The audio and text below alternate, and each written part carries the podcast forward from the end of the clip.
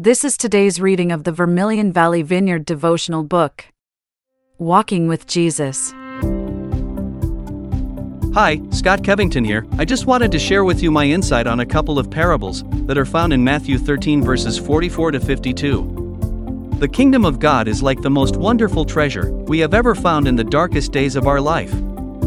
As you search for happiness, Jesus is waiting to have a relationship with you. You see, your happiness is the treasure that is hidden from you. Because it is a choice, God wants us to receive His kingdom into our lives. Once we have made the choice to choose to walk with Christ, He will reveal many more wonderful treasures. He is waiting. For us, as the treasures are revealed to us, they are for us to share with others. Not to keep for ourselves, not to bury and hide from the world. We cannot buy this treasure. As it is delivered to us in the way of a new heart, and by grace, you cannot barter or sell anything you own to receive this new heart and grace. But we have to come to our Lord and Savior in repentance. To receive this gift of the Holy Spirit.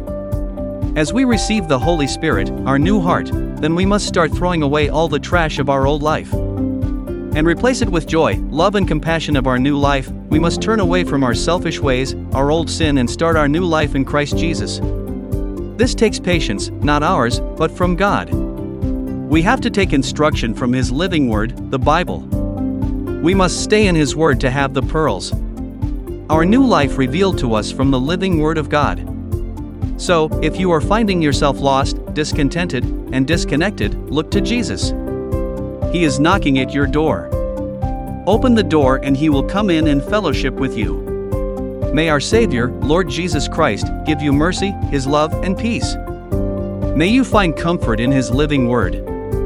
God bless you.